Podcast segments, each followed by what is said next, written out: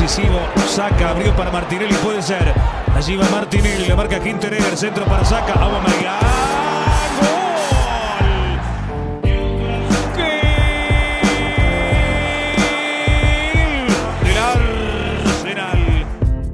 Por el medio va Saca y lo vio el zurdo Saca con derecha. ¡Gol!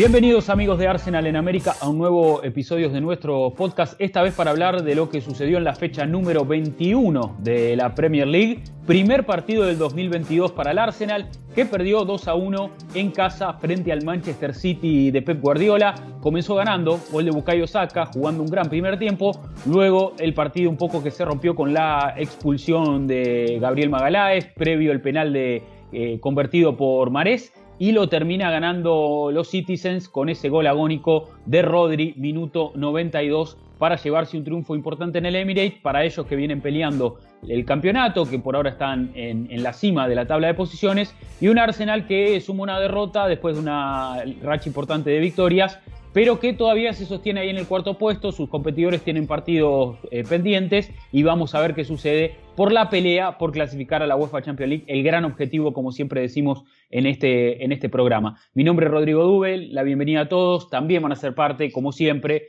dando ahí espacio a sus preguntas, a sus comentarios de aquí al final del episodio. Vamos a estar leyendo todo lo que fueron volcando ahí en nuestra cuenta de Twitter, arroba arsenal-américa. Muchísimos, muchísimos tweets y mensajes Así que vamos a darle un espacio importante para, para que tengan acá dentro del debate que vamos a estar desarrollando con el resto del equipo. Le voy a dar la bienvenida a Mati Tercich. Mati, bienvenido, feliz año, ¿cómo estás? ¿Qué tal, Rodri? Feliz año para vos, para Debo, para Torto, Seba, todo el equipo y para todos los que nos están escuchando y viendo. Eh, no sé ustedes, yo sigo un poco enojado. Pasaron sí. un par de días, eh, fui un poquito descerebrado y me desperté para ver en vivo el partido ese, domingo, eh, sábado de la mañana, fin de, primer año, primer día del año y sigo enojado. Así que esa es un poco la, la descripción de cómo estoy, pero al mismo tiempo me da bastante orgullo lo que hizo el equipo. Eh, le decía a Debo hace, hace, un toquecito fuera de aire que realmente no recuerdo cuándo fue la última vez que Arsenal compitió y, y, fue superior durante gran parte del partido y mereció ganarle a un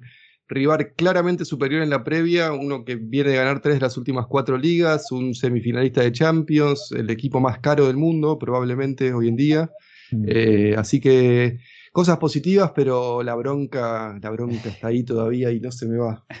bien, bien. Le doy la bienvenida a Agustín Devoti. Debo, bienvenido, feliz año, ¿cómo estás? ¿Qué tal, Rodri? ¿Qué tal, Mati? Buenos saludos a la gente, feliz año para todos, 2022.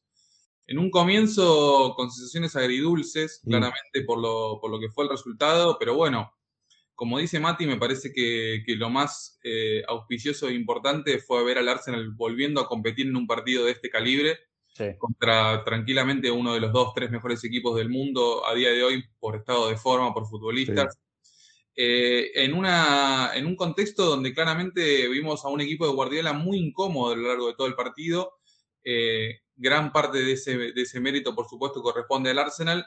Y lo que realmente apena, eh, más allá de lo que fue la excelente actuación del equipo, fue que decisiones arbitrales terminaron condicionando completamente el resultado, porque eh, nosotros tratamos de no hacer tanto hincapié en, en, el tema de los arbitrajes, a pesar de que la verdad que en Inglaterra hace un tiempo ya que es un problema recurrente, sobre todo también con la utilización del VAR.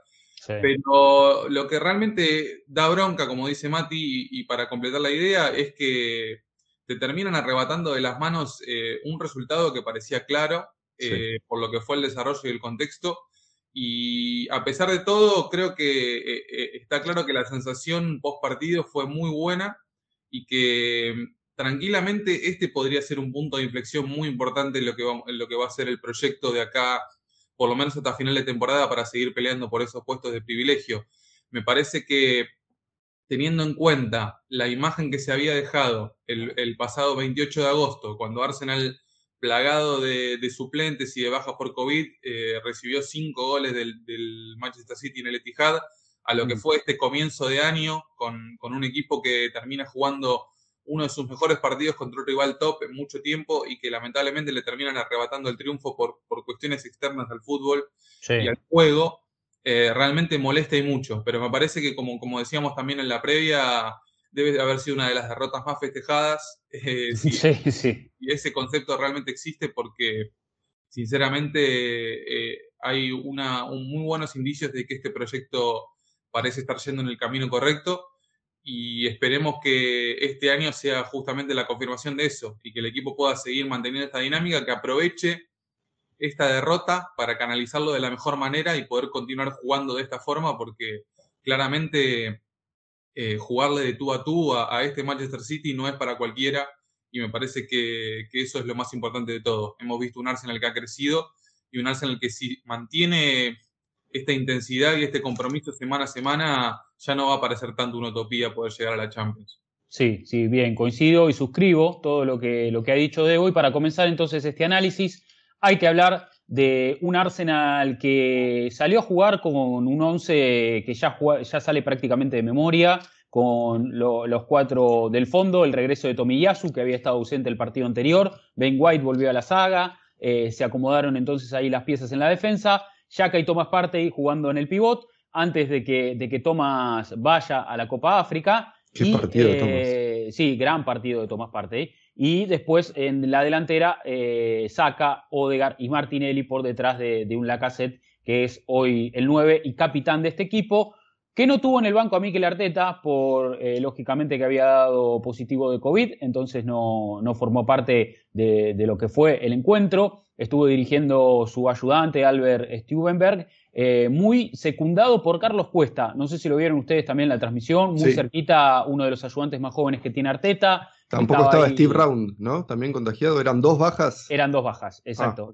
Ah, eran esas dos bajas. y, Claro, eh, entre los jugadores también, eh, lógicamente, en que Y bueno, hay que ver eh, entonces qué pasa con Mikel. Me imagino que va a estar para el partido siguiente, lógicamente. Pero bueno, dirigido por Albert Stumever, el, el Arsenal de la cancha, como decíamos, con un equipo de memoria, a jugarle un Manchester City que tenía el regreso de Rodri, un equipo que venía 10 partidos invictos, 10 victorias consecutivas tenía antes de enfrentar al Arsenal en la Premier y eh, se presenta, como siempre decimos, como uno de los equipos más fuertes del mundo. Y ahí salió a jugar Arsenal, la verdad que un partido, sobre todo en ese primer tiempo, muy positivo, yo creo que de menor a mayor, eh, intentando hacer pie, igualar en intensidad y, en ritmo a uno de los mejores equipos del mundo, tratando lógicamente de sostener defensivamente la estructura, pero al momento de tener la pelota también ser peligroso. Y vimos un Arsenal que la verdad que hizo un gran trabajo, me parece, a nivel defensivo sobre todo, con ese 4-4-2 para presionar la salida del City, eh, más que nada liderados por, por, por Martin Odegaard y por la cassette. Eh, a veces hasta era un 4-2-4 porque eh, Saka y Martinelli también presionaban muy arriba y, se generaba una primera línea de presión con, con, cuatro atacantes. Luego Thomas y Yaka eran un poco los que, los que trataban de sostener ahí en el medio la estructura y los cuatro del fondo para, para presionar a, los delanteros del City. Eh, un Arsenal muy adelantado en el campo, presionando bien, como digo, me parece la salida y, provocando incluso algunos errores. Eh, yo creo que muy inteligente el plateo del Arsenal para dejar libre a Nathan Ake, que es uno de los futbolistas que no es de los más agraciados, no es Sinchenko, por ejemplo, no es Mendy, lógicamente, no es un lateral natural ni tampoco un futbolista ofensivo, entonces era quizás el que al tener la libertad en la salida, el que tomaba las decisiones más, eh, menos peligrosas, ¿no? Menos, eh, eh, haciendo un poco control de daños, era el que, el, que, el, que, el que menos peligro iba a generar. Así que me parece que fue un gran trabajo del equipo, coordinado en, todo, ¿no? En su colectivo, porque cuando también Tierney y Tomiyasu salían a presionar muy alto, eh, ben White y Gabriel se acomodaban para, para, tratar de cubrir las zonas y que, y que no haya ningún, ningún tipo de peligro atrás, ¿no? que no se genere ninguna zozobra en cuanto, en cuanto al ataque que, tenía el City, que siempre es muy peligroso, ¿no? con ese intercambio de posiciones y demás. Sí, no paran de moverse ellos. Esto de, de la inclusión de Ake también la relaciono con el estado de forma de Bukayo Saka. ¿eh? Digo, no, no descartemos que Guardiola, que le gusta mucho cambiar según el rival, según el partido, según las circunstancias de sus jugadores, cómo estén físicamente. Yo no descarto y de hecho estaba bastante convencido de que la inclusión de Ake tenía que ver con el momento de forma de, de, Bukayo Saka. Y al mismo tiempo, para darle espacio a De Bruyne, que le encanta moverse por todos los lugares donde pueda haber espacio, eh, y al mismo tiempo eso tuvo consecuencias para Parte y tuvo consecuencias para Tomiyasu, tuvo consecuencias para White. Digo, esa decisión de, Guardiola creo que fue intencional, no sé si tuvo tanto que ver con lesiones o con suspensiones, eh, liberó un poquito ese espacio, esa zona derecha, había mucho espacio ahí, eh, y Partey la rompió, Partey se lo comió a De Bruyne gran parte del partido, Saca eh, fue superior a, a que, me parece, en los mano a mano, lo, acompañó bien cuando tuvo que acompañarlo, y Tomiyasu se, se lo comió en un sándwich a Sterling, digo, Sterling es uno de los mejores jugadores de la Premier, un jugador que nos ha dado pesadillas en los últimos 5 o 6 años, por lo menos desde que se fue de Liverpool a City. Eh, y Tomiyasu le costó al principio, en el primer mano a mano lo perdió, con mucho trabajo de Sterling, es verdad, pero lo perdió. Después de ese primer mano a mano, no lo pasó nunca más. Eh, Tomiyasu volvió a tener un partidazo y volvió a ser determinante en, nuestro juego, en nuestro resultado, negativo en este caso, pero fue determinante al fin. Eh, y creo que el equipo, a ver, vamos a ampliar un. Y después de tener COVID. Y después de tener COVID, es verdad, no sabemos en qué estado físico está. Es impresionante lo No, es la compra de la temporada hasta ahora para mí. Eh, porque hemos tenido, a ver, Odegaard está jugando bien, parte y no es de esta temporada, White está jugando muy bien, Ramsdale también, pero para mí Tomiyasu es transformador, te transforma el equipo. Es ese tipo de jugadores como Cancelo cuando llegó a Manchester City que de repente descubrimos un tipo de lateral eh, derecho o izquierdo nuevo que va hacia adentro, que es un enganche jugando por el costado al estilo de, de Alexander Arnold. Este chico nos cambió el equipo. Eh, y por eso nos dio tanto miedo cuando se lastimó, cuando nos enteramos de que tuvo COVID. Eh, por eso estamos yo tengo una velita ahí prendida para rezar que su problema en el gemelo siga tranquilo por ahí. Eh, no queremos ver a Cedric, no queremos ver a Chambers, no queremos ver a nadie más que a Tomiyasu ahí. y es un problema eso, pero bueno, para negativas hay otro día. Hoy yo me quedo con las positivas porque el equipo para mí jugó el mejor partido desde que está Arteta. lo decía antes del, del comienzo de la grabación. Yo pienso, el, primer partido que, al que me hizo acordar este partido, este fue el del Barcelona en 2011 en el Emirates, que Arsenal gana con gol de Arshavin 2 a 1, si no me equivoco. Mm. Eh, uno de los goles más gritados en la historia del Emirates, dicen los que, los que suelen ir a la cancha del Arsenal. Y hemos tenido otras victorias sobre equipos grandes y a veces superiores, a veces no tanto. Tuvimos la victoria del FA Cup del 17, que en la semi le ganamos a Chelsea y en la final a... no, perdón, semi Manchester City, final contra Chelsea. Lo mismo la FA Cup en la que ganó Mikel Arteta, semi contra el City y final contra el Chelsea. Pero en esos partidos no hubo dominio total o no hubo una no, Arsenal no impuso su estilo de juego eh, proactivo. Con Arteta fueron dos actuaciones reactivas de contraataque que Arsenal eh, ejecutó excelentemente bien. Y recuerdo en aquella ocasión contra Chelsea fue un partido muy cambiante, muy dinámico, no hubo dominio de ninguno y, eh, me cuesta encontrar otros partidos así. Hace 10 partidos que Arsenal no le gana a Manchester City por Premier League, o sea, 5 años. y la mayoría de las veces 10 derrotas Claro, y la mayoría de las veces, la mayoría de esas derrotas fueron a los 20 minutos ya estaba definido el partido, por X motivo o por otro. No me acuerdo cuándo fue que le competimos un equipo de Guardiola de esta manera, porque Guardiola también nos vapuleó con Bayern Múnich muchas veces. entonces, sí, esto es un paso adelante, claramente. Yo creo que es un paso adelante. Es un paso adelante más allá del resultado, sí, sí.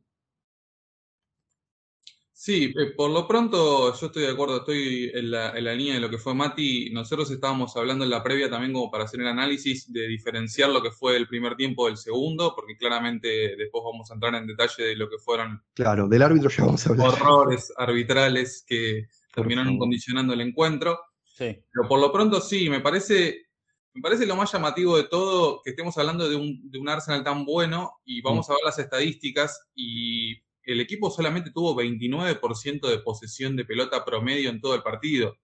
Hay que hacer un muy buen partido teniendo tan poco la pelota en ese sentido. Y contra un equipo de Guardiola que ya sabemos que cuando tiene la pelota más del 70% del encuentro, como fue esta vez, generalmente es un martirio para el resto de los rivales. y en ese sentido, me parece que Arsenal le sacó mucho jugo a, a su partido sin pelota, sobre todo que creo que es donde estuvo más atinado, donde terminó siendo un cerrojo muy bueno y confirmando que, esta nueva defensa, también secundada por Ramsdale, es una de las mejores noticias que pudimos tener esta temporada. El equipo creo que se cerró muy bien, como dijimos, comandado por un Tomiyasu que sigue siendo un maestro a la hora de, defender, de, demostrar despliegue. Y bueno, sobre todo también lo hemos visto jugando muy bien en el último tercio que, de la cancha, que no es algo tan habitual porque es un futbolista que no pasa tanto el ataque y creo que se terminó complementando bien.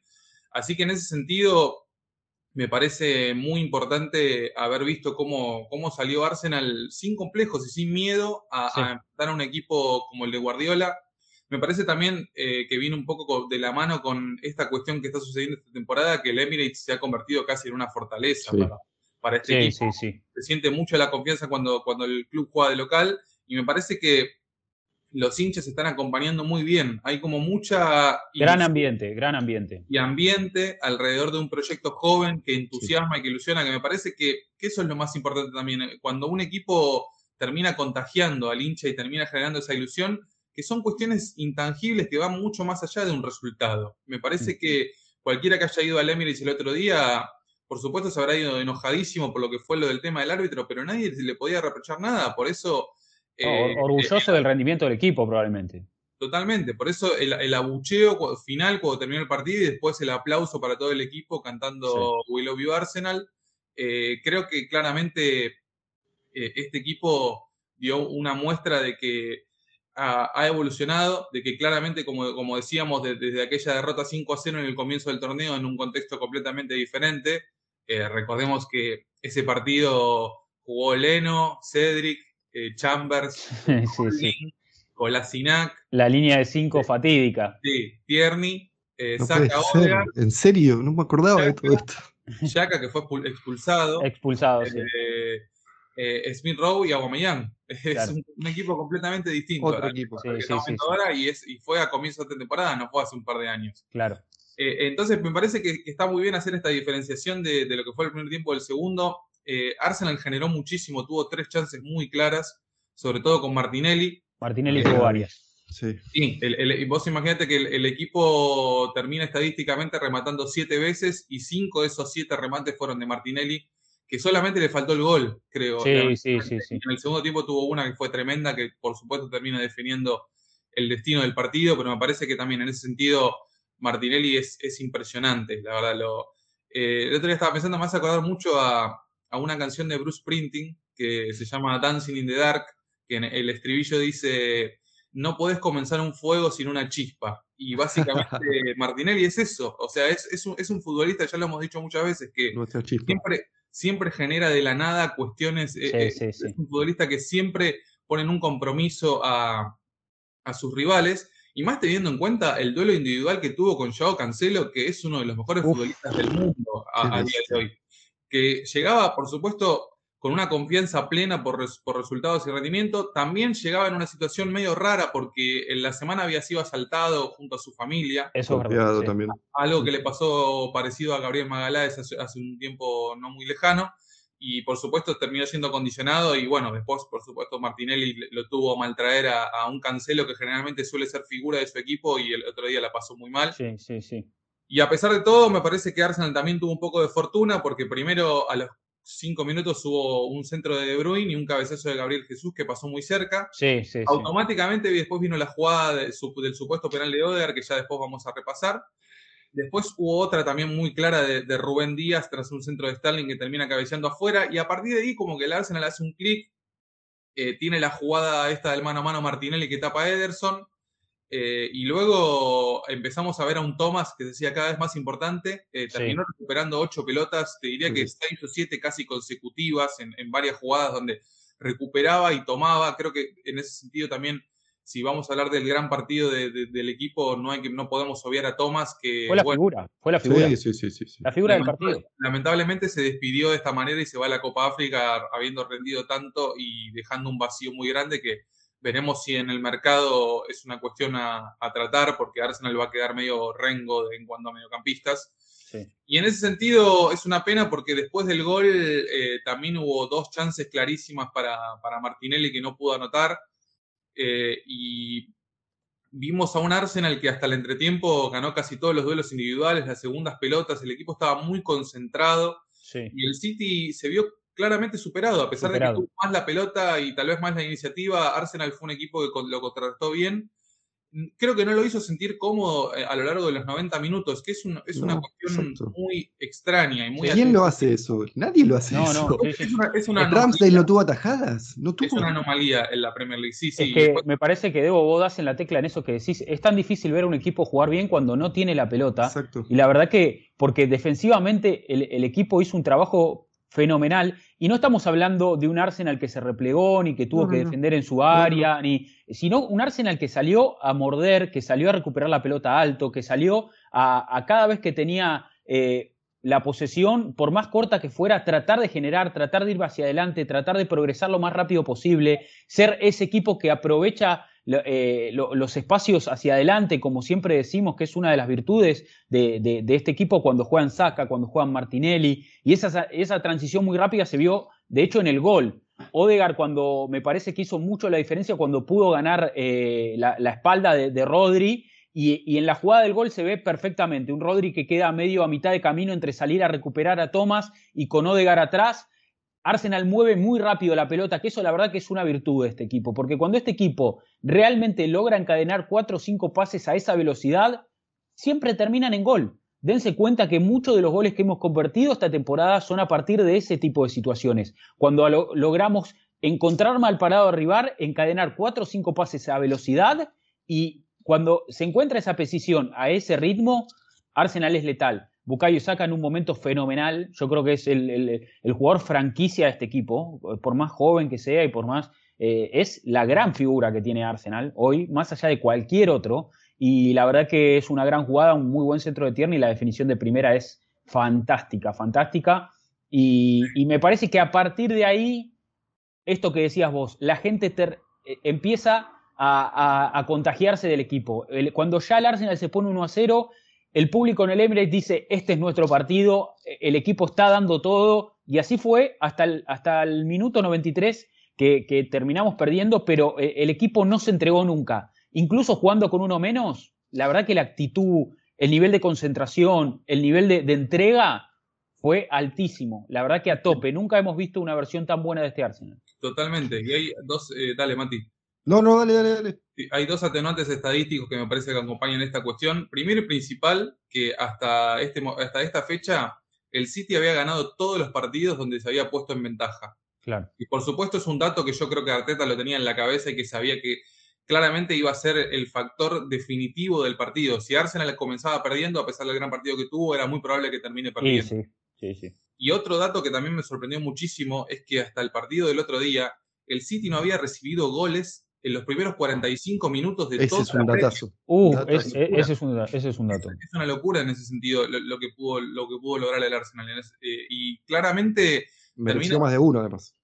Sí, termina siendo acompañado por, por, un equipo que, estaba en su mejor momento, eh, tratando de, de, realmente imponer las condiciones sin tener tanto la pelota y, como decimos, incomodando muchísimo a un Manchester City que, que creo que no que no pudo hacer pie y finalmente termina ganando por una cuestión, como decimos, del árbitro, después una cuestión fortuita. Mm.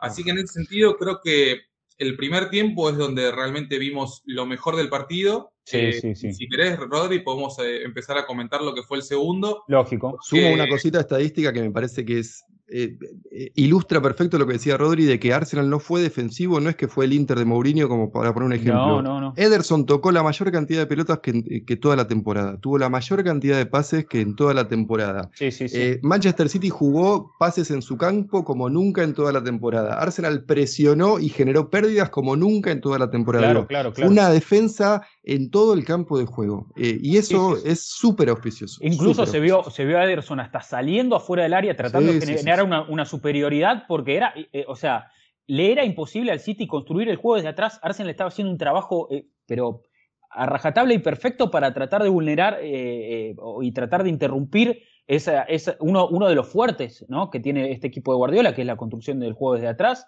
y ni así, ni así. Yo creo que Solo Liverpool lo tiró tan atrás a Manchester City en toda la A ese nivel estamos hablando. Es, que era un poco también, Debo, vos lo marcaste en algún momento, este Arsenal es más Liverpool que City. Este Arsenal es un equipo muy eléctrico, es un equipo de, momentos, de chispazos, y, como decimos, Martinelli es un poco el termómetro, eh, y, cuando los jugadores están enfocados, ¿no? Vimos un gran partido de party, muy bien Tomillazo, muy bien los del fondo, cuando todos están en sintonía y están enchufados, vemos una muy buena versión de este equipo. Y me parece que, como decimos, eh, hemos visto un equipo que, tuvo poco la pelota, que fue, o sea, que, no pudo dominar el partido desde, la posesión, como quizás es lo que más nos gusta ver, pero que realmente ha impuesto su, su, estilo, ¿no? Eh, vimos, vimos un Arsenal que ganó la batalla táctica, claramente. O sea, Arsenal jugó mejor que el Manchester City. Sí, sí, con todo lo que eso significa. Con todo lo que eso significa, no es para desmerecer, más allá del resultado, jugar mejor que el Manchester City es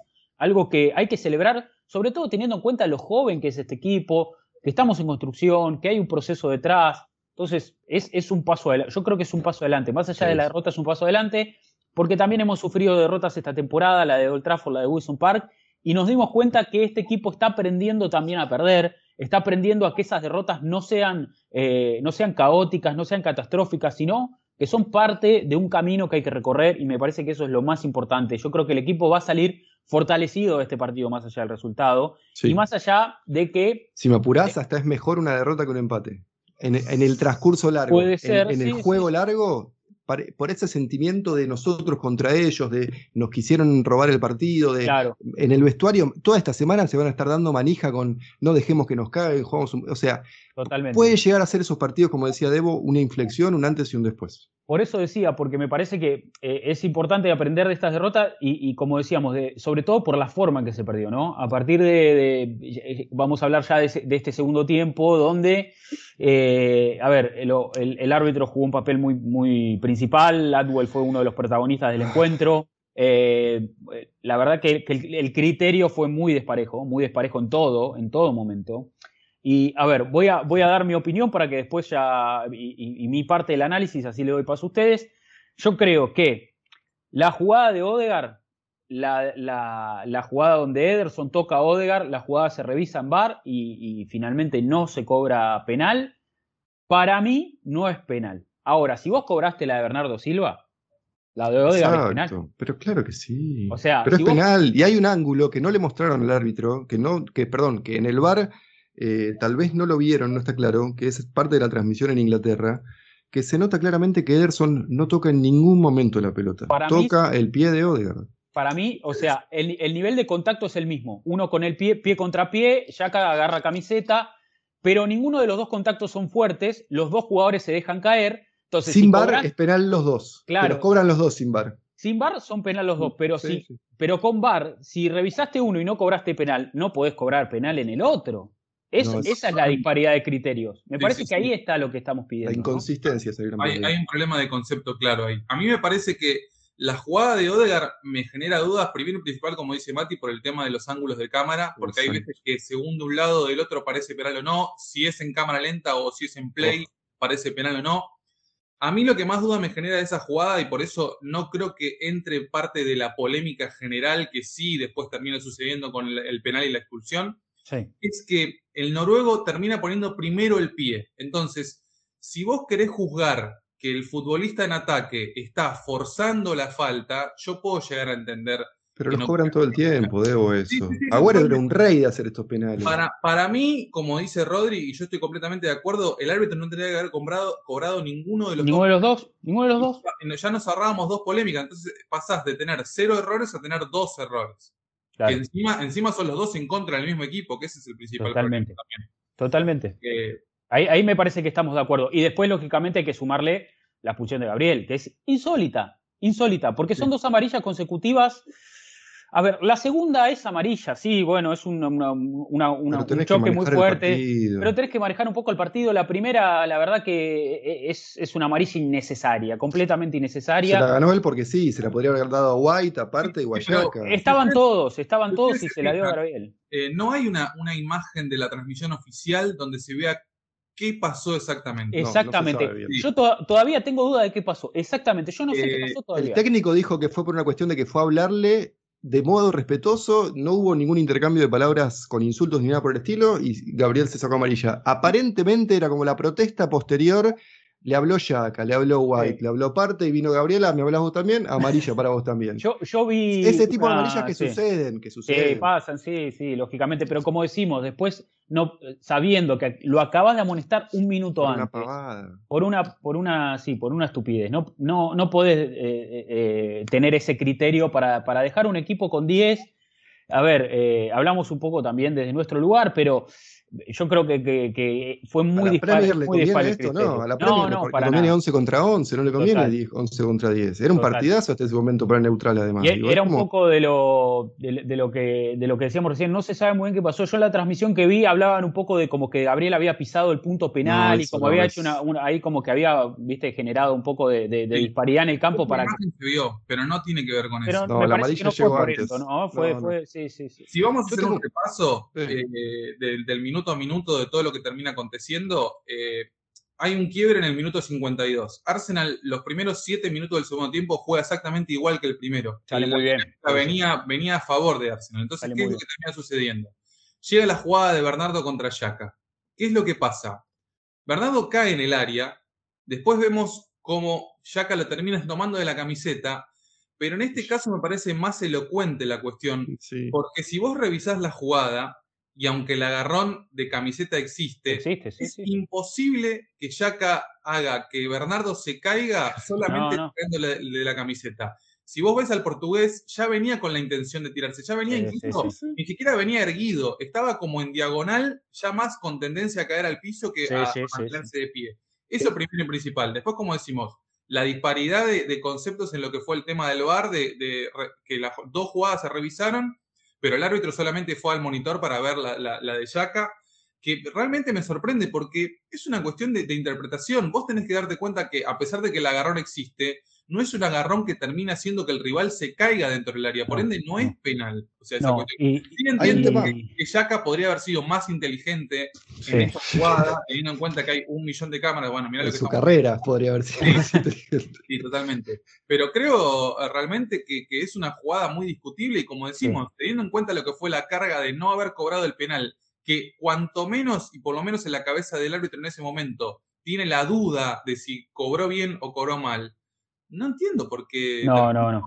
Tengo, tengo una, una cosita muy pequeña para apuntar, Mati, perdón. Eh, hace poco Jack habló de esto con The Athletic, cuando Gran dio- entrevista. cuando dio gran una entrevista, una muy buena entrevista, eh, que contó que, que una vez que los pulsaron, eh, no, no, Sí. creo, que- no, no, creo que no, no, no dijo qué partido puntualmente fue, pero dice que una vez que los pulsaron, el árbitro le dijo a varios de, de los compañeros de, de, de, de Xhaka, o sea, otros jugadores de Arsenal, le dijo, ustedes saben cómo es Granny, que pierde la cabeza, y que No cuando, él lo, cuando, cuando él lo escucha, dice, la verdad que no, no, No me ser. cayó muy bien, porque, o sea, porque yo una vez he perdido la cabeza o porque tengo un estilo de juego de alguna forma, no me pueden estigmatizar de esa Exacto. forma. Y, y la verdad que, que es un poco para ponerse en el lugar de él, de que cualquier agarrón de camiseta que haga en el área le van a cobrar penal.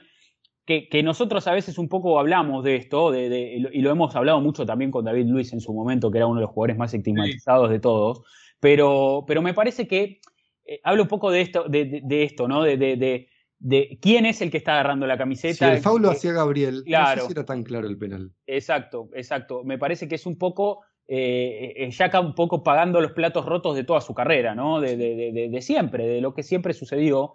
Y me parece que en ese punto, a ver, que él lo manifieste de esa forma y que diga, no está bueno estar en esta posición, eh, nos da un poco también para darle la derecha y decir, y sí, la verdad que no, no es sano que, que los referees te tengan apuntado por, por cualquier cosa que hagas o por cualquier cosa que te pase eh, dentro del campo de juego. Y la verdad que y sí, estamos todos de acuerdo. No fue un agarrón para, para, para cobrar penal, claramente no, No, no, no. no era. Y hay que hablar un poco de eh, cómo gana Bernardo Silva ese lugar, ¿no? Esas zonas un poco indefendibles. Pero encima se lo había comido todo el partido ya que Bernardo Silva. sí, lo había es- marcado muy bien, sí, justo esa. Fue un- una jugada muy puntual donde el City gana esa ventaja, que es lo que t- tienen estos equipos, ¿no? Estos equipos tan poderosos y tan fuertes en el campo de juego, donde es un segundo donde te ganan un metro y te genera una situación de estas, ¿no? Sí, totalmente. Me quedé pensando, uno de los grandes problemas del VAR en, en Inglaterra, en la Premier League, es que ellos decidieron manejarlo a su manera. No se usa igual que en, que en Italia, que en España, que en, la- que en los partidos FIFA. No se usa de la misma manera. No es que el árbitro en el VAR ve algo y le avisa al árbitro en la cancha. No. El VAR solo tiene potestad de corregir un error claro y obvio. Entonces es un árbitro enfrente de tres pantallas diciendo, ¿esto que no cobró es un error claro y obvio o es una cosa que vio y que decidió no cobrar? Entonces son dos árbitros interpretándose a sí mismo a la distancia en vivo. es imposible, es imposible, no tiene ningún sentido. O sea, es interpretación al cuadrado. Exacto, es uno interpretando la decisión de otro sin que se le explique de ninguna manera. Entonces, ¿cómo va a ser, cómo no va a ser inconsistente? ¿Vieron el penal que no le cobraron a Watford antes de ayer? Un penal clarísimo que era para cambiar el partido, que de hecho nos convenía a nosotros por el resultado. ¿Contra quién jugó Watford? Ya me, se me pasó. Eh, eh, eh, por acá está Watford. Watford West Ham. Terminó ganando West Ham 4 a 1. pero hubo un penal que no le cobraron en un momento al, Watford, que era clarísimo, incluso peor que el de Odegaard. Y tiene que ver con la inconsistencia, y tiene que ver con que el VAR no tiene la potestad para corregir al árbitro. En Inglaterra les preocupa que el árbitro pierda autoridad en el transcurso del partido.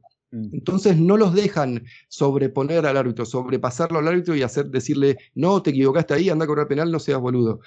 No, si se equivocó, la dejan pasar, salvo que sea un error claro y obvio. ¿Por qué el de Yaka fue un error claro y obvio y el de Odegaard no fue un error claro y obvio para mandarlo a revisar? No sé. Y punto dos, vimos cuando el árbitro vio la repetición del foul de Yaka, solo vio un ángulo y una vez.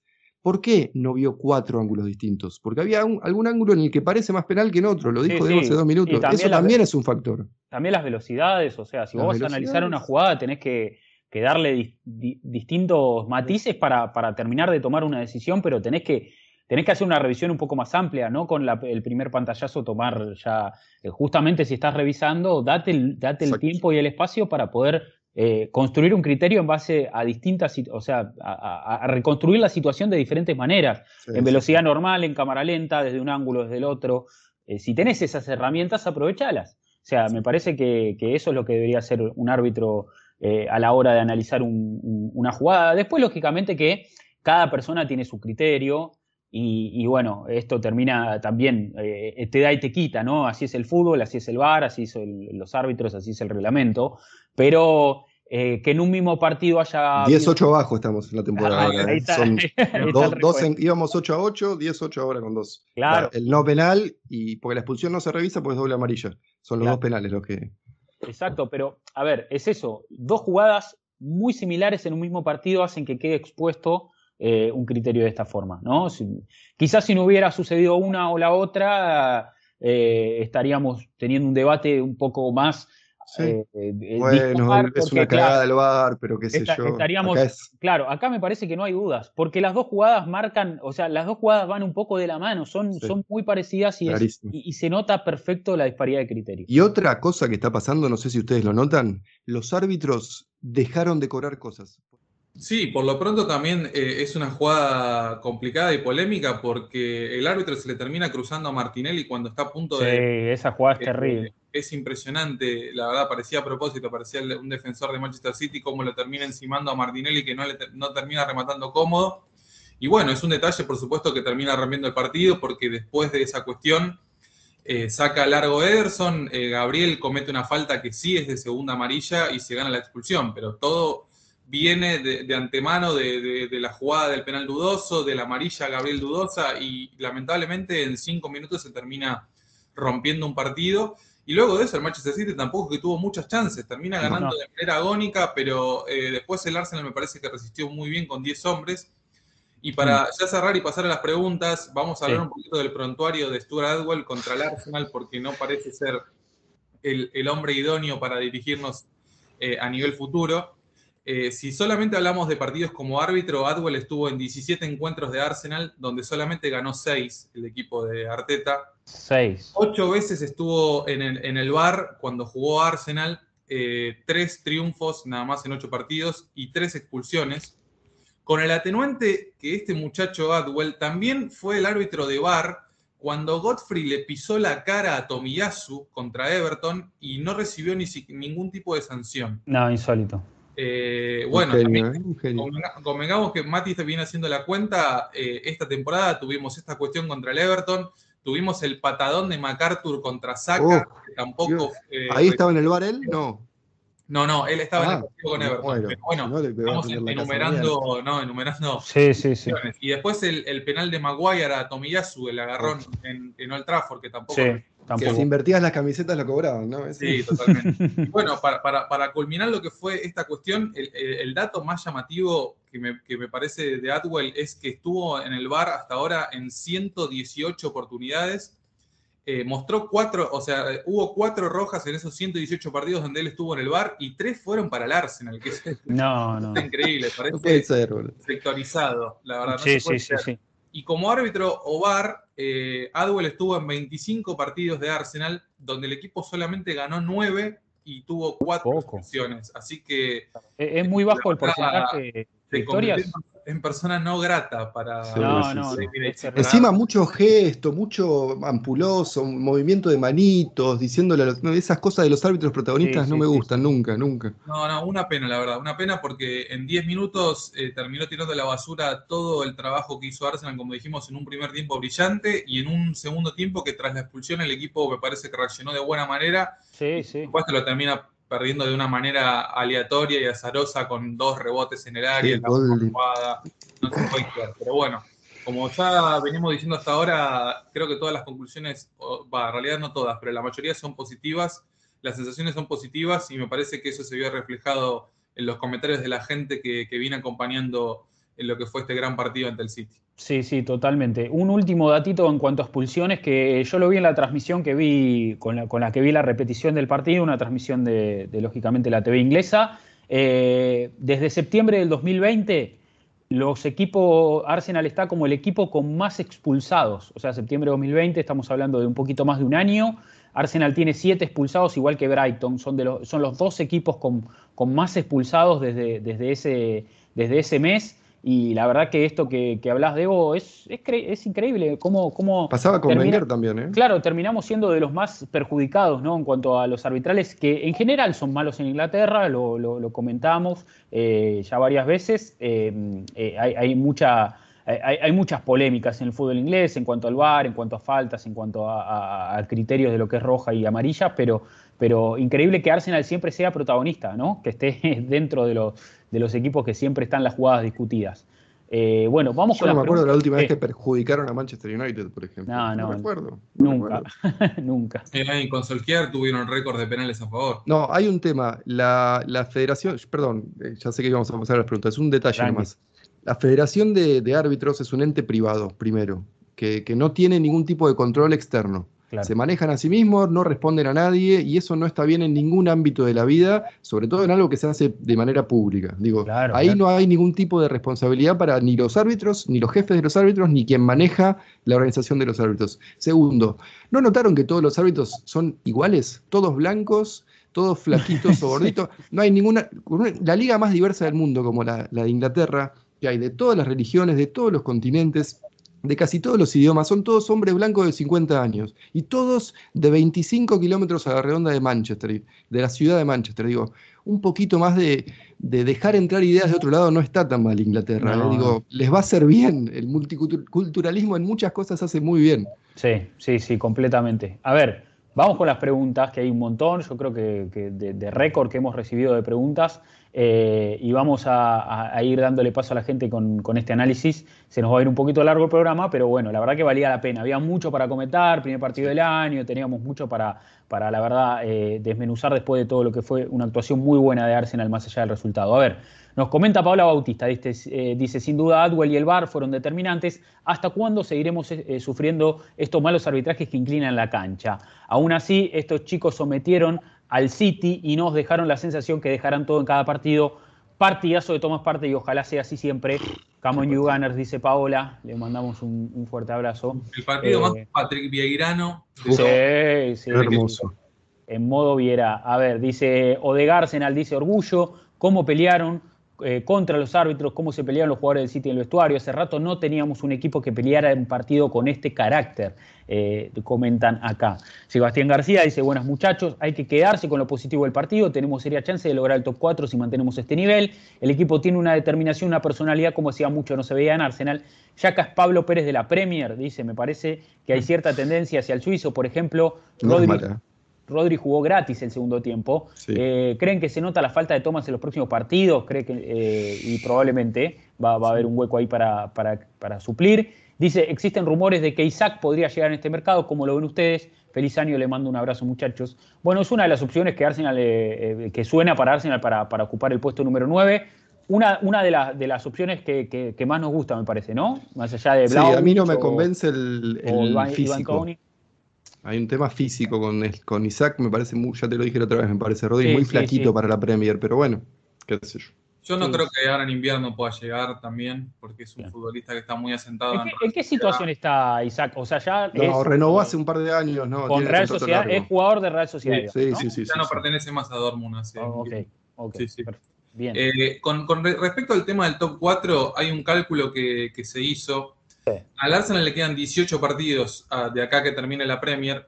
Si gana 11 de esos 18, el equipo llegaría a 70 puntos. Con 70 puntos, en las últimas dos Premiers te alcanzaba para entrar en el top 4. Bien, bien. No que fueron Premiers de mucho punteo, además. Tan lejos. Sí, sí. O sea, tampoco. Ahora mismo el panorama creo que es mucho más auspicioso y alentador de lo que nos pudiéramos haber imaginado sí. a principio de temporada. Total, total. No, perdón, Debo, hace 5 años con 64, 65 te metías en Champions. Ahora el nivel subió. A sí. ver, aparte tengamos en cuenta que a esta altura, el año pasado, estábamos mitad de tabla para abajo. Desahuciados. Peleando estamos, el descenso. Claro, estamos en el top 4, ¿eh? Y eh, mitad de temporada, o sea, atentos. No, no, a ver, esto no quiere decir que el equipo vaya a lograr ese objetivo, pero está en camino.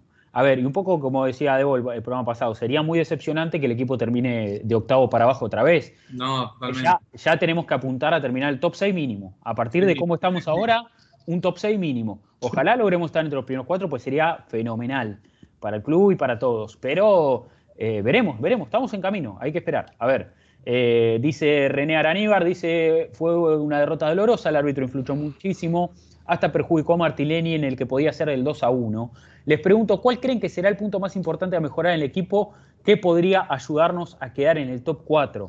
Saludos, mm. dice.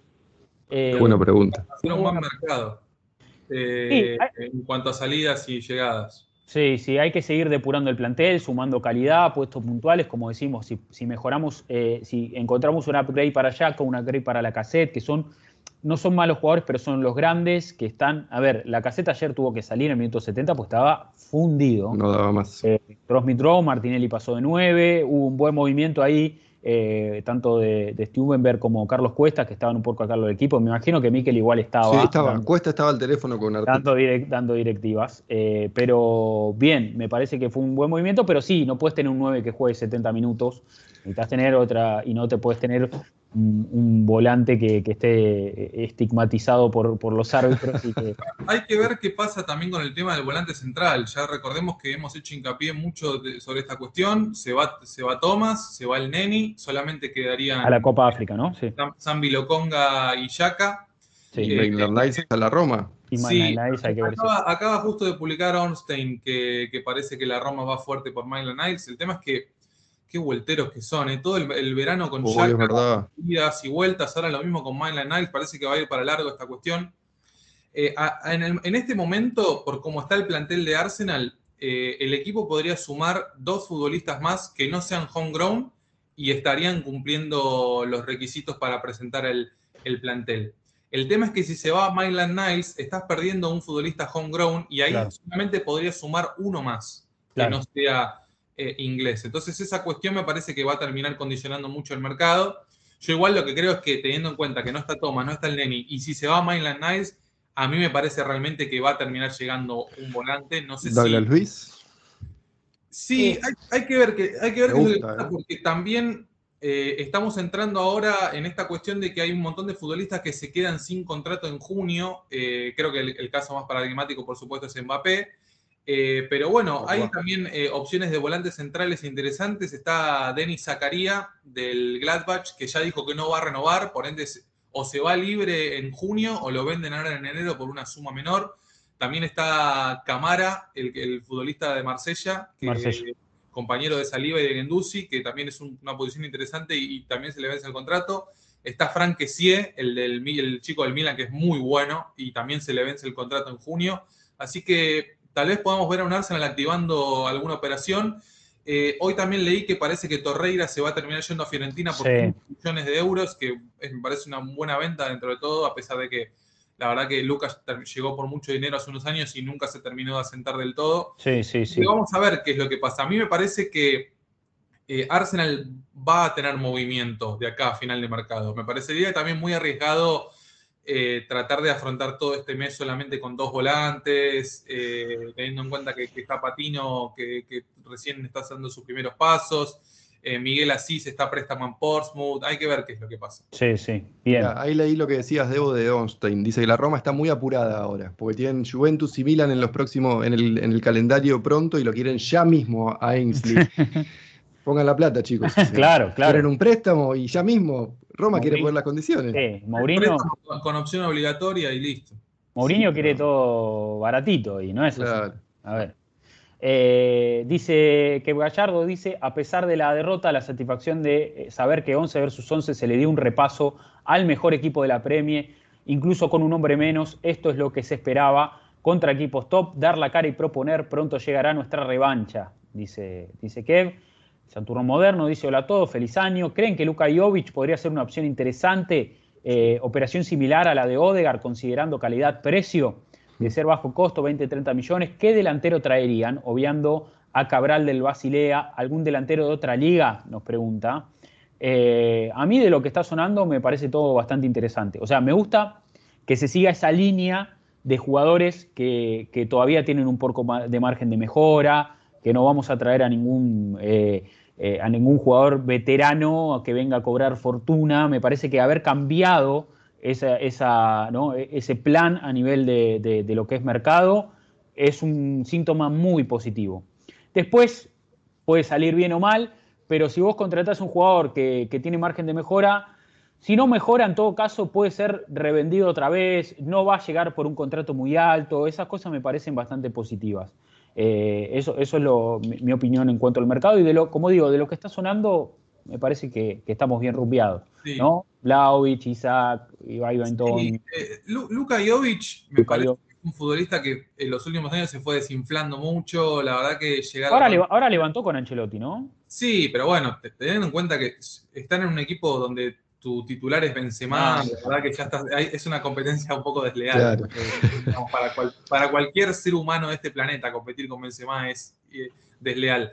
Eh, podría ser una opción interesante. Yo lo que creo, Rodri, eh, con lo del tema del goleador, es que hay dos posturas claras. La primera podría ser mantener esta continuidad de seguir apostando por futbolistas jóvenes con margen de mejora y que puedan llegar y convertir a mí me parece con del tema de, los goleadores que en este tipo de cuestiones y teniendo en cuenta eh, la incertidumbre que hay con respecto a Aubameyang, con respecto a la caseta y con respecto a Enquetia, no estaría mal para mí quedarse en el valle a buscar un futbolista que ya sea un goleador no consagrado, pero que sea un futbolista que ya haya demostrado que ha convertido goles en cantidad y en varias temporadas consecutivas jugando para algún equipo. Tranquilamente podría ser un futbolista que no tenga 22, 23, sí que tenga 26, 27, pero que vos te asegures que llegue y haga goles, Como podría ser, por ejemplo, el caso de Sebastian Haller, que no tuvo, una, no tuvo un buen paso por la Premier, pero ahora en Ajax se está cansando de hacer goles. es un futbolista que ni es muy joven ni es veterano, como que está en el momento justo. Entonces yo creo realmente que si vamos a estar haciendo una apuesta por un jugador que necesitamos que claramente nos aporte goles, teniendo en cuenta que la cassette debe ser el, falso 9 más falso 9 de la historia, eh, no estaría mal apostar por un futbolista no consagrado ni veterano, sino contrastado. Un futbolista que sepas que viene y te asegura goles. Total. es lo más importante de todo. Totalmente, totalmente. A ver, eh, dice Ganar dice muy indignado sigo, no tengo ganas de ver fútbol hasta el jueves, pero me duele mucho eh, que tiren abajo el trabajo que hacen nuestros muchachos orgulloso del proyecto, es momento de ser justos y reconocer que Arteta está haciendo un muy buen trabajo. Eh, Perdón, se los vio muy enojados a los jugadores. Odegar cuando salió habló con el cuarto árbitro, la caseta estaba muy enojado, tuvo que sacarlo a Gabriel que estaba re caliente. Digo, eso también te habla. De manera los árbitros también. Ben White le, chocó la mano fuerte al árbitro cuando, cuando terminó el partido. Sí, sí, eso te habla de. Y también en cada foul, en cada protesta, en un momento una falta de Rodri que se resbaló y lo, tiró por el aire a Martinelli, fueron todos a buscarlo. Eso hace cinco, hace seis, siete partidos no pasaba, che. Eso es, es te habla de un equipo que va para el mismo lado, pese a lo de Aubameyang, pese a los problemas, si querés, por COVID o por lo que sea, digo, pese a la derrota con Everton, pese a la derrota con el United, que nos dolieron un montón, eh, el equipo está bastante, está muy Sí. unido y hay una comunión con el estadio. Yo no me acuerdo de haber escuchado al Emirates tan contento después Sí, de la victoria. No sé si alguna vez, casi 20 años de Emirates, 16, y nunca lo escuché así después de una derrota, me parece. Sí, fue, fue un apoyo absoluto, de, de principio a fin, y la verdad que yo creo que la gente entendió que el equipo estaba, eh, eh, o sea, eh, apo- apoyó porque, porque valoró el esfuerzo, porque valoró la Se forma, porque valoró la actitud, el- el- y es un poco lo que decimos, la gente de Arsenal, el Emirates como estadio, necesita ver que adentro hay, un po- hay, hay algo para contagiarse, no, no, no va a surgir esa, esa euforia espon- de, espontánea- eh, de, de manera espontánea, sino que necesitan ver que adentro está el esfuerzo, está las ganas, que el equipo está dando una buena versión y ahí es donde se genera esa, esa, esa euforia en las gradas. A ver, De- Eh, Después de dos octavos puestos consecutivos, lo Claro. mínimo que le podía dar a la gente era un equipo por el cual sentirse emocionado y orgulloso. claro, claro. ¿hace cuánto no pasaba, Debo? Los últimos años de Wenger no pasó, con Emery no pasó. No, totalmente. Digo, hace que- mucho no Pero, pero nunca habíamos salido octavo dos veces seguidas No, tampoco. No, claro. Estábamos, Más estábamos bajo embriagados de éxito. del club. Bueno, yo creo que en algún punto también eh, el, el hincha de Arsenal dejó de ser, de, de, eh, a ver, ese tenía hasta en algún punto un vínculo un poco tóxico porque le exigía al equipo un poco más de lo que podía dar, o sea, queríamos que el equipo eh, gane partidos que, sabíamos que, iban a ser difíciles, estábamos exigiendo quizás un poquito más de lo que el equipo realmente podía dar. Entonces ahora un poco como que las pretensiones están a la altura de lo que es el equipo, o sea, se- no, estamos exigiendo una victoria, sino que estamos exigiendo buenos rendimientos, estamos exigiendo victorias cuando realmente sabemos que son posibles.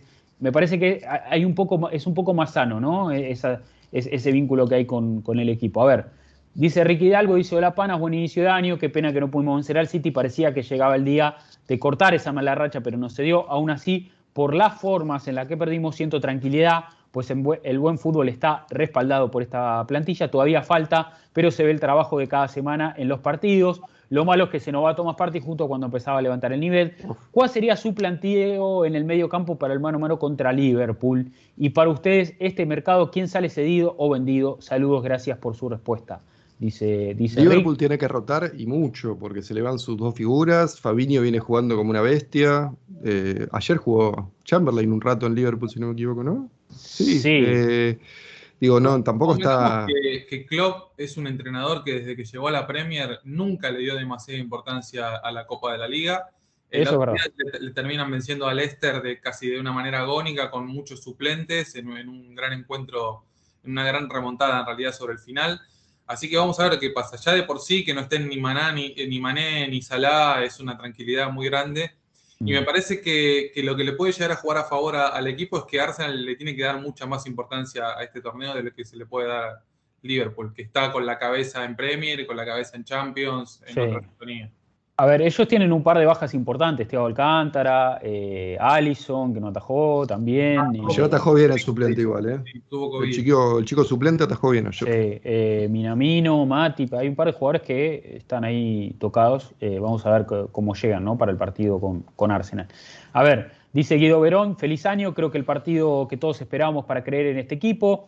Impusimos nuestro plan de juego, anulamos al mejor y a uno de los eh, mejores equipos de Europa, estando en plena forma. Nos faltó esa efectividad que tuvimos en partidos pasados, donde pudimos trasladar el mercado, eh, al marcador nuestra superioridad. Sin embargo, creo que contábamos con la solidez defensiva para controlar el partido, todo ello saboteado por el árbitro y el VAR que inciden en el desarrollo. Sin la roja creo que lográbamos llegar a la victoria, dice Guido. Es que sí, porque en el 1 a 1 no lo sabía. A ver, Arsenal seguía siendo mejor que, que City Sí, en ese sí. segundo tiempo, a pesar del 1 a 1. Sí, sí. Ah, y aún con uno menos, la verdad que hicimos muy buen partido. Diego Martínez dice, los penales de Odegar y Bernardo podrían cobrarse o no si el árbitro quería o incluso y quiso cobrar uno solo. Ahí fue un quiebre. El equipo mostró nuestra buena actitud y presionó muy bien al City, haciéndolos eh, ver muy mal, dice, dice Diego Martínez. en Es su que esa es la bronca. La bronca tiene que ver con que todas fueron para City, no con que una fue un Claro, robo claro. brutal. Todas para el City, todas las divididas para ellos. Sí, sí, sí, sí. Todo- todo- todas eran faltas. Todas, todas las divididas de Arsenal eran faltas. A ver, Jorge Cordero dice, ¿a dónde se fueron los anti-partey? Dice, Eh, Alejandro Rueda dice, hola parceros, me agarraron viendo el replay ya que la celebración con la familia de fin de año no dejó verlo en vivo. La mano de Arteta se ve y me ilusiona mucho. La imagen dejada fue de un equipo a la altura que puede luchar estos cuatro. Orgulloso de ser Gunner, dice Alejandro. Rafael Márquez dice, feliz año, el mejor podcast del Arsenal. Gracias, Rafa. Eh, el esquema de Arteta cada vez carbura mejor. Tal vez aún no alcanza para ganarle a un Liverpool o City, pero jugando así debemos ganarlo a competidores directos como Spurs o United. Mi único miedo es dónde ponemos a Smith Rowe en este 11. Bueno, eh, eh, lo hablamos un poco el programa pasado, me parece, ¿no? Lo mencionamos en algunos. Sí, sí. suplente. Sí, sí, no pueden jugar todos. A ver, son 11 los que entran a la cancha y está bueno también tener variedad, tener. Y tener a Smith Rowe en este nivel, que es revulsivo y entra y también eh, influye en el resultado. en los partidos que entró convirtió goles. entró ayer y entró bien, entró para sostener la estructura. Martinelli pasó a jugar de 9, se acomodaron las piezas y el equipo, aún jugando con uno menos, logró eh, tener, tener respuesta, no, no, no se limitó solo a defender. Es un movimiento que se puede llegar a repetir, Rodri, este de que ingrese Smith Rowe por la cassette o en el segundo tiempo o incluso desde el arranque y que pueda alternar con Martinelli para ver el 9 del equipo. Sí, sí, sí, está bueno, es, positivo, es positivo, la verdad, que me, gustó ese movimiento de piezas, eh, porque quizás en algún otro momento también hubiera quedado eh, eh, perdón, Smith Rowe de, hombre más adelantado, de como de un 9 ahí, o como flotando, pero me gustó más que Martinelli vaya de punta. Me pareció mucho, más, mucho más positivo. Sí, sí, sí. Sí, a ver. Eh, Sebastián Durán dice: Feliz año, muchachos. A partir de que perdimos un partido, a pesar de que perdimos el partido, tengo excelentes sensaciones. Ahora competimos. Es triste el arbitraje, determinante por sus inconsistencias. Jugadas que se revisan con el VAR y otras no. Si logramos mantener el nivel, podemos apuntar al top 4, dice, dice Sebastián Durán. Eh, nos comenta Harrison Cerrato, dice, el mejor partido del Arsenal en mucho tiempo. He sido pesimista respecto al trabajo de Arteta, pero ahora el equipo está mostrando personalidad y el partido del sábado lo demostró incluso cuando jugamos con uno menos. Muy positivo el promedio de edad que nos permite soñar, dice, dice Harrison. Santiago Barriga dice, feliz año, muy buen partido del equipo en general, fuimos determinantes en el primer tiempo, los jugadores muy acoplados en todas las líneas y jugando de tú a tú, lastimosamente nos faltó haber marcado otro gol en la primera mitad, en cuanto al segundo tiempo, lastimosamente las decisiones arbitrales terminan por sentenciar nuestra derrota, habríamos sido muy superiores al City, quedando, eh, queda el sin sabor del marcador, pero vamos por muy buen camino, el proceso y el trabajo de Arteta al fin se están viendo. Saludos, manda, manda Santiago. Alejandro Sanabria comenta, hola, ¿cómo están? Sin duda, eh, algunas cerramos la brecha ante el City con la manera de jugar. La actitud del equipo Sota, siento que no veré más al Arsenal como aquel día contra Everton. Ojalá. Eh, comenta, el árbitro también le tapó la visión a Martinelli en la que queda libre y patea afuera, eso lo, lo comentamos. Artillero 7 dice, feliz año Gunners, excelente partido, aún jugando con 10 hizo un gran trabajo mal arbitraje, la expulsión nos condicionó demasiado. El penal es más que interpretación, pero la imprudencia de Yaka se pagó caro. Si Arsenal es un equipo de top 4 para pelear esa última plaza de la Champions League, dice Artillero. Eduardo dice, feliz año, creo que el arbitraje no solo regaló el partido, sino que también complicó al Arsenal en la pelea por el top 4. West Ham y Tottenham ganaron, estos últimos con varios partidos menos. Ojalá que no nos ganen. Eh, dice el Arsenal ahora, sí, el Arsenal ahora mismo eh, dice, eh, por juego sí es de top 4, dice, saludos, manda, manda Eduardo. Una cosa, estamos mal acostumbrados, las últimas veces que con Wenger clasificamos a Europa, siempre fue con una arremetida final sobre los últimos 5 o 6 partidos, que era correr de atrás al que estaba cuarto, ahora es mantener, es distinta la situación, no es de, estar pendiente de lo que hacen los demás, es, no te digo que depende de sí mismo porque falta un montón, pero la situación es distinta, es otra. Lógicamente es partido a partido y tratar de ganar y, a ver, como cuando nos pasó en las derrotas ante, ante United y ante, y ante Everton, dos partidos complicados, Arsenal perdió en el Trafford, perdió en Hueso Park, pero dijimos, eh, hay que cortar con esto y seguir y, el equipo encadenó rachas victoriosas, perdió este fin de semana, pero jugó muy bien, hay que ganar el próximo compromiso, esto es así, es partido a partido. A ver, JB Gunner dice, ver a Guardiola preocupado fue lo mejor del fin de semana, pero debimos haber ganado, y es lo que pedíamos, luchar de igual a igual contra el mejor de los tres primeros. Sobre los robos arbitrales contra nosotros es muy obvio, dice JB. Mm, José Aguilar dice, pues a mí me parece que el árbitro fue protagonista del partido, influyó demasiado para que ganara el City. Mi pregunta sería si el nivel del arbitraje es muy bajo o si de verdad creen que hay algo contra el Arsenal, pues pasa muy a menudo. No, yo sinceramente creo que son pésimos árbitros. Realmente pienso eso. Porque ves otros partidos y pasan, hay Pasa, errores que pasa, son, pasa. que vos decís, ¿cómo esa patada no es ni siquiera amarilla? Y eso nunca lo van a repetir porque tal vez es Everton contra Leicester, es el quinto partido de importancia de la, de la fecha.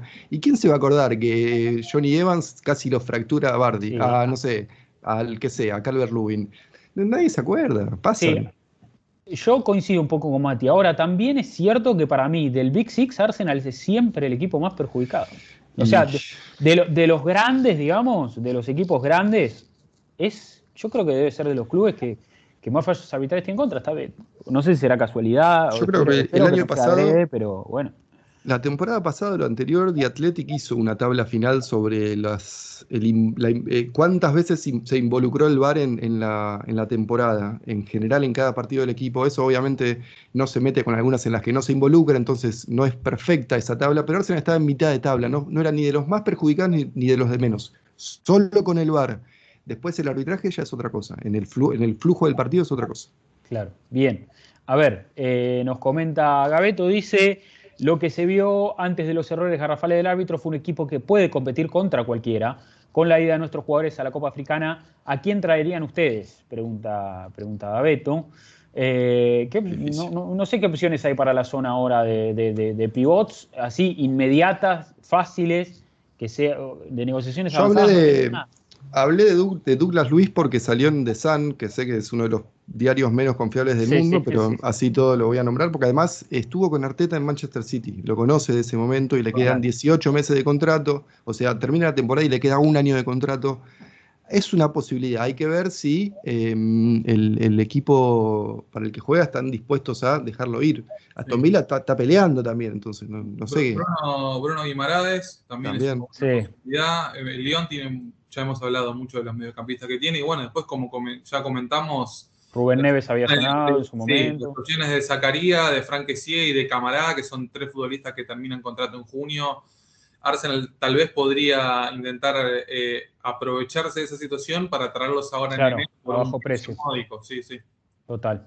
A ver, nos comenta eh, Cristian Sede, dice al Arsenal lo perjudican los árbitros de una manera terrible y evidente, aún así creo que podemos pelear por el tercer y hasta el segundo lugar de la Premier y asegurar la Champions, dice, saludos desde Ecuador, dice Cristian. No, a ver, está claro que City, Liverpool y Chelsea tienen ¿no? E- ese podio, ya está, hay que ver en qué puesto termina cada uno. Pero bueno, bueno, pues, ¿sabes qué? Ayer vi City-Liverpool, eh, City, eh, Chelsea-Liverpool. Chelsea, Liverpool. Hace una semana yo veía ese partido y decía, ojalá Arsenal alguna vez pueda jugar a este ritmo y a este nivel. Después de lo que vi el sábado a la mañana, vi el partido de Chelsea-Liverpool y digo, si mañana le ponen al Chelsea enfrente, Arsenal le puede competir si Sí, juega así. sí, Al sí. Liverpool también en un partido, digo, después ya en una liga es distinto. Claro, Pero claro. en el partido ya no me asusta ver a, No, a no, no. Tottenham en el corto plazo y a Chelsea más adelante. No, no, no. De hecho, me parece que estas semifinales de Copa de la Liga ante Liverpool llegan en un buen momento para Arsenal. Llegan en un momento en donde va a competir de igual a igual, sobre todo a doble partido, porque sabemos que ir a Anfield va a ser difícil. Pero van a tener que venir al Emirates también, como tuvo que venir Manchester City. Entonces, si los, si los arbitrajes no nos perjudican, en una de esas eh, tenemos, tenemos posibilidades. A sí, ahí Rodri estaba repasando esto que habíamos dicho de que 11 triunfos de 18 te depositarían hipotéticamente en el top 4. Y estoy revisando los partidos, sobre todo los partidos que tiene de local Arsenal en Premier, que eso me parece lo más importante porque viene siendo casi una fortaleza. sí. Arsenal de acá al final de temporada recibe a Burnley, recibe a Brentford, recibe a Leicester, recibe a Brighton, recibe a Manchester United, recibe a Leeds y recibe a Everton. Hay muchos partidos ganables. Sí, Eh, sí, sí. sí, Podemos muchos, sacar, te diría, más de la, de la mitad de esos 11 hipotéticos que queremos solamente con triunfos locales ante rivales menores. Es interesante este tipo. Sí, sí, sí. Parece que me vamos encanta a, que le digas menor al United. Sí, vamos a encanta. notarlo con el correr del tiempo. Sí, Esta sí. cuestión de- de- lo del tema del calendario, si es que no se postergan los partidos por COVID, porque ese, ese imponderable va a estar siempre. Que Arsenal eh, va a tener muchos rivales accesibles jugando en su estadio, que viene siendo, como decimos, casi una fortaleza. Y muy importante que las últimas dos fechas de local sean con Leeds y con Everton. Esperemos con un Leeds que ya esté salvado y contra un Everton que viene teniendo una temporada. Descendido. Sí, sí. sí, sí, son sí, dos- a este dos- ritmo desciende Everton. Sí, sí, son dos equipos que están muy en baja, muy en baja. Eh, a ver, Rubén Campaña dice, clara incidencia del árbitro y el VAR para cambiar el partido, el equipo mostró un nivel altísimo y eso da tranquilidad para lo que viene. Más allá del pésimo arbitraje, la capacidad de Yaka para perjudicarnos es increíble. Para colmo, terminó con la cinta de capitán, un horror. Parti la rompió justo antes de irse a la Copa África. ¿Creen que deberíamos traer a alguien que se haga cargo del medio campo? No podemos seguir dependiendo de la inestabilidad de Granit. Debemos apostar fuerte por un 9 en este mercado, dice, dice Rubén. Eh, Gane dice, posiblemente el mejor partido del Arsenal en muchos años, muchos, muchos años. Una pena que arbitraran un tipo que hace ocho años era destituido por incompetencia de arbitrajes polémicos. Ya va siendo hora que la FA se pronuncie al respecto. El arbitraje inglés es el peor del mundo. Es que la FA no tiene nada que ver. Ese es, ese es uno de los grandes factores. Es un propio ente que se autorregula y no tiene ningún tipo de control. Así no va a haber cambios nunca. Exacto. Eh, Checho Hernández dice, creo que como la mayoría de los que vimos el partido, hacía mucho tiempo que no se veía el Arsenal estar cara a cara frente al mejor equipo actualmente de la Premier y darle un paseo hasta el dudoso penal. Tenía que ser Jack otra vez. Dice, me quedo tranquilo, solo puedo ir mejorando. Los primeros 45 minutos fueron de lo mejor que he visto en años. Este Arsenal es el que queremos. Los hinchas aplauden al equipo a pesar del resultado porque lo dejan todo. Duelen estos tres puntos, pero creo que se sacan más cosas positivas que negativas dice Checho. son seis penales que hizo Yaka con la camiseta de Arsenal. Es el segundo en la tabla histórica. El primero es Koscielny, con ocho. Bien. Era penalero Koscielny, ¿eh? Era penalero, sí, bastante. Pero era bueno. Era bueno. Era bueno, era bueno. Iván dice, pese al resultado, orgulloso de cómo jugó el equipo, con varias ocasiones poniendo contra las cuerdas uno de los mejores equipos del mundo. No se entiende la inconsistencia del arbitraje, una regla para el Arsenal, otra para el City. El partido con los primos va a ser clave. Ojalá se den fichajes interesantes en este, en este mercado. Me gustaría Bruno Guimaraes, pide Iván. Eh, los amigos de Al Pie del Cañón nos dicen el partido de parte y parteidazo, dice. Lástima, lástima que se va cuando recién aparece, la intermitencia siempre podemos pedirle a los chicos, pero él tiene que estar siempre a este nivel. Cortita, agua al Newcastle por 20 millones. ¿Firman? Que lo salve o que descienda. Abrazo. yo lo firmo, pero ayer te lo firmo. Sí, yo firmo ayer. Y te acepto un préstamo con opción también, ¿eh? Sí, igual te digo, ahí estaba leyendo que parece que el, primer refuerzo del Newcastle, para esta, obviamente Newcastle, el nuevo rico de, la Premier, sí. el dueño de Newcastle tiene 20 veces más patrimonio que el dueño de Manchester City, como para que nos hagamos una idea de la cantidad de plata que tiene. Eh, parece que llega Kieran Trippier, que también sonó en su momento para el Arsenal, por 25 millones de libras. Buen eh, precio. Así que si quieren a que pongan la plata, básicamente. Sí, Yo creo que le podemos sacar más de 20 millones. 30, 40 podemos sacar. Sí, no sé si 40, pero yo te digo, venderlo por 30 a un futbolista que realmente no cuenta. Sí, sí, sí. El otro día estaba leyendo que parece que también hay ofertas de Arabia por, por Aubameyang. No sé si va a querer. No, no creo, no creo. Él va a querer estar en la LID todavía. Bueno, hay que ver qué es lo que pasa. Hay que ver cómo le va en la Copa África también se vuelve rápido, porque ya sabemos Gabón no es candidato a ganar la Copa no, cero, cero. claramente, así que tal vez pueda llegar a volver rápido y eso acelere una venta ahora en enero. Es una incógnita muy grande, la verdad. Total, total. A ver, Edwin López dice, me molestó comentarios como que el City estaba cansado o que el Arsenal no quiso ganar el partido. Me quedo con la actitud del equipo, la estrategia del técnico. Pero Guardiola dijo eso. Nadie más dijo eso. claro, claro. Y el nivel de lo... pero a ver, más allá de ese, tipo de cuestión, eh, siempre dice lo mismo Manchester City, en los últimos dos partidos que jugó, hizo un solo cambio en el juego. El otro día que entró Gundogan por Gabriel Jesús. El partido anterior que le gana a Brentford, juega los 90 minutos con el mismo equipo y no hace cambios. Eso es decisión del entrenador. ¿Me hace decir que no tiene variantes?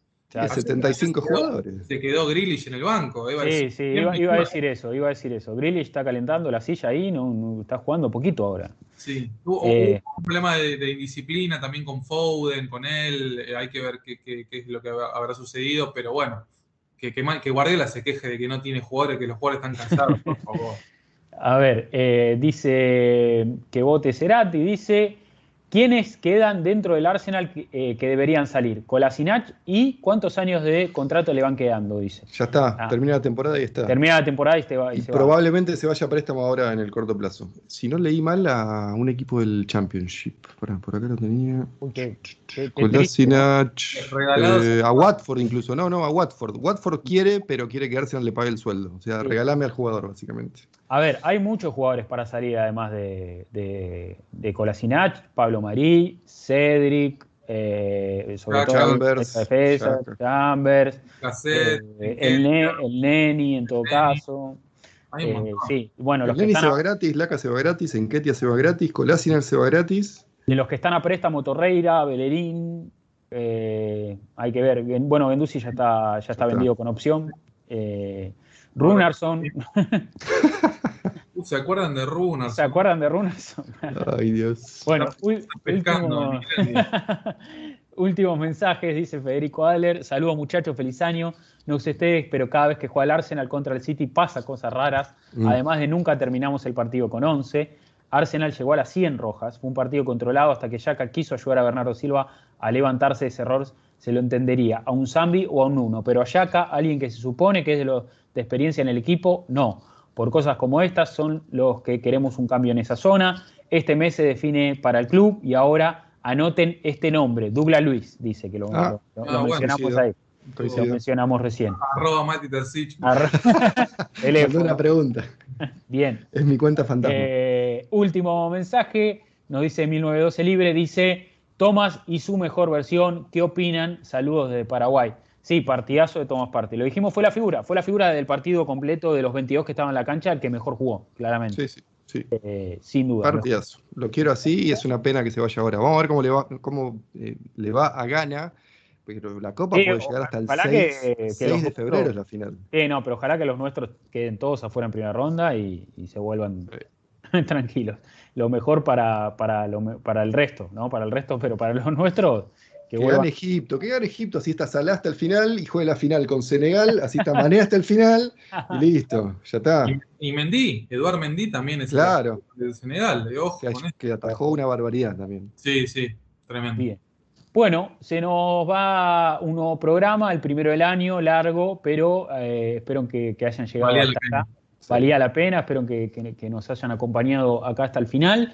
Eh, nos vamos a reencontrar la próxima semana. Este jueves, partido de ida con Liverpool por la Copa de la Liga. Arsenal juega de local en el Emirates, la primera llave, digamos, de, esta definición, por un lugar en la final de la, de, la, la Copa de segundo orden en Inglaterra. Eh, como decía Debo un poco, Klopp no le da tanta importancia, el Arsenal históricamente tampoco le ha dado, con Wenger siempre era una copa que quedaba ahí medio relegada, pero estamos en semis, da lugar para no sé si Conference o Europa League, Y el otro Eh, día lo dejaron en el comentario de YouTube que me corregían a mí que yo lo dije mal, da lugar en la Conference League, así que esperemos que Arsenal termine mejor en la tabla porque si no vamos a jugar no, no, no, claro, claro, la claro. temporada No que viene que sería catastrófico. No es la idea, no es la idea. Si volvemos a Europa, volvemos con todo. Si no, nos quedamos acá, en esta posición. Eh, y bueno, el fin de semana hay FA Cup, no hay Premier. Es, este fin de semana FA Cup, Arsenal juega de visitante con Nottingham Forest. Sí. Eh, un histórico club del fútbol inglés que hoy está en el ascenso. Así que eh, un partido me parece seguramente para la rotación. Sí, Eh, y después sí. el siguiente jueves es la vuelta con, con Claro, exacto. Y el otro fin de semana clásico con Tottenham. con o Tottenham sea- en cancha de ellos y se cierra el mes de, enero contra Burnley de local. Contra Barney de local. Sí, se viene agitado enero y así que lo próximo que tenemos por Premier es el clásico y ahora tenemos partidos de Copa. Así que se vienen moviditos estos días, estas semanas, estos próximos 15 días van a ser bastante interesantes ¿eh? Eh, para, para lo que es el futuro de Arsenal. Así que atentos. Vamos a estar lógicamente como siempre eh, desde nuestro lugar haciendo todo el análisis como, como corresponde. Eh, bueno, Mati, muchas gracias. Bueno, un placer como siempre. Eh, ya se me fue un poquito en el ojo, me sir- el enojo me sirvió como catarsis este episodio. Esperemos que también haya servido como catarsis para algunos de los que nos Seguro, escuchan, nos están mirando. Eh, y bueno, ojalá este año empiece de la mejor manera para todos, eh, especialmente para Arsenal, y se pueda recuperar este, este jueves contra Liverpool. Y bueno, positivo, la verdad, me siento, me siento bien después de este fin de semana, eh, a pesar del dolor. Igual, una más, me retiro con esto. Eh, está bueno que Arsenal vuelva a hacerte sentir cosas, porque hace mucho había apatía. ¿Se Sí, acuerdan que usamos sí, sí. mucho la palabra apatía? Bueno, te hace enojar, te hace divertir, te hace insultar, te hace reírte. Eso había dejado de pasar y lo celebro. Bien, bien. Debo, muchísimas gracias. Gracias Rodri, gracias Mati, un abrazo para la gente como siempre, feliz año para todos, gracias como para acompañarnos cada semana como hacen siempre. Y sí, coincido con las palabras de Mati, eh, la verdad que como dijimos, nunca nos había pasado de, quedarnos tan contentos y conformes después de una derrota, eh, viendo lo que fue el desarrollo. y esperamos justamente que, que sea el catalizador para que este Arsenal siga creyendo en sí mismo, siga mejorando a nivel individual y colectivo y siga por lo menos compitiendo hasta el final por ese top 4 que creo que cuando comenzó la temporada parecía casi utópico y ahora mismo llegamos a, a la mitad del curso y estamos ilusionados. Esperamos que esa ilusión no se difumine y se siga manteniendo a lo largo de cada programa porque el equipo, por lo menos hasta ahora, ha demostrado que tiene con qué para seguir en la pelea. Bien, bien. Nos vamos a reencontrar entonces la próxima semana. El abrazo grande a todos por acompañarnos siempre. Eh, ya hicimos un poco el, cuando el mensaje, digamos, de despedida de, año el programa anterior. Ahora un poco lo que decimos para este 2022. Espero que todos tengan un gran año, que sea muy especial para el Arsenal, que, nos vuelva a, depositar, digamos, en la lead del fútbol mundial, que sigamos creciendo como club, que el equipo siga generando, como dice Mati, ¿no? esta conexión con su gente. Me parece que es importante, el club empieza a recuperar ese vínculo con el hincha, ¿no? Lo vimos en el Emirates, en este partido, que me parece que representa muy bien lo que está sucediendo ahora, donde ya las pretensiones son más bajas, la gente se ha librado un poco de esa toxicidad, de pedirle al equipo más de lo que puede dar, y hoy estamos celebrando los pequeños pasos, cuando el equipo se entrega, hace un buen partido y por más que sea perjudicado, logra dar una, una, buena actuación, logra dejar todo en cancha, incluso los minutos que jugó con uno menos, mostrando, sobre todo me parece que es el intangible más importante que queremos ver es valentía, coraje. Queremos ver un equipo que esté comprometido y que vaya para adelante más allá de cualquier adversidad. Eso es lo que nos llena el corazón. Así que celebramos y esperemos, me parece mi gran deseo para este 2022, además de que nosotros sigamos eh, eh, generando este vínculo con la gente que siempre está del otro lado, es que Arsenal como club y como equipo nos siga despertando esa conexión y nos siga generando ese vínculo eh, y que, nos siga llenando ¿no? a partir de la entrega, del coraje, de la valentía, de ver un equipo valiente que quiere progresar, que quiere ir para adelante, que quiere volver a ser, que quiere volver a ser porque esa grandeza nunca se pierde. Entonces es un poco volver a ser lo que siempre fue. Así que nos vamos. Brindo por eso, ¿eh? muy bien, muy bien. Nos vamos a despedir entonces hasta la, hasta la próxima semana. Gran año, gran 2022 para todos. Ha pasado Mati Tercich, ha pasado Agustín Devoti, mi nombre es Rodrigo Duben. Y como siempre, vamos a decir: aguante el arte. Chao.